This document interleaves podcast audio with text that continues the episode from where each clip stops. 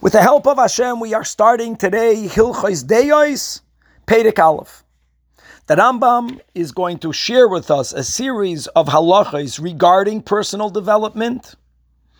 We're going to be speaking about psychological, emotional, and physical health. And when a person is not well, then the Rambam is going to be teaching us how to personally develop ourselves from illness to being in a greater and in a better state of refuah, of health. And Rambam begins that there are all different types of traits that are within the person, and each trait has opposite extremes. And the Rambam begins to give many examples for that. And the goal of a person, the development that we should make an effort, is to always place ourselves in the golden path, which is in the middle of the opposite of the opposite extremes. So, using just one example, and this will be a emotional example spoken out in today's Pedic, that a person should not be a person should not be overly elated or laughing excessively. That's an extreme.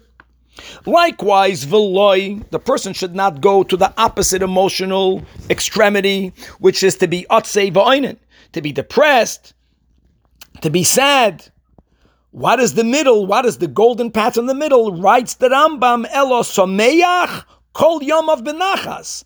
That a person should be, so to say, quietly happy at all times. Besefer Panam Yafais. That joy, which is a feeling of within, should also express itself externally by a person always wearing, so to say, a friendly countenance, not a mask, but that friendly countenance should be mirroring the inner feeling of Sameach Kol Yomov.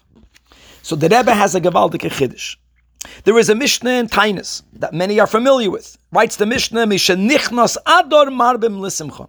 That when the month of Ador enters, we should add to joy. Basically, subscribing or directing joy to a specific time in the year. Or at least that during that time of the year, there should be more joy than in other times. And many commentators ask, quotes the Rebbe, that why doesn't the Rambam bring that down anywhere in, in Yad HaChazaka? The Rambam never writes, Mishenichnas Ador Marben Besimcha. So says the Rebbe, this is a big chiddush, that this Tana, this Mishnah, is not an opinion that the Rambam accepts in Halacha. This Tana, this statement is predicated on joy being something occasional to the person. And really, how would that be? If joy needs to be directly connected to a mitzvah, and we're speaking about the doing of a specific mitzvah, so then there are times that you are doing a mitzvah. These are times of joy. And then at a time that you're not directly doing a mitzvah, that's not necessarily a time of simcha.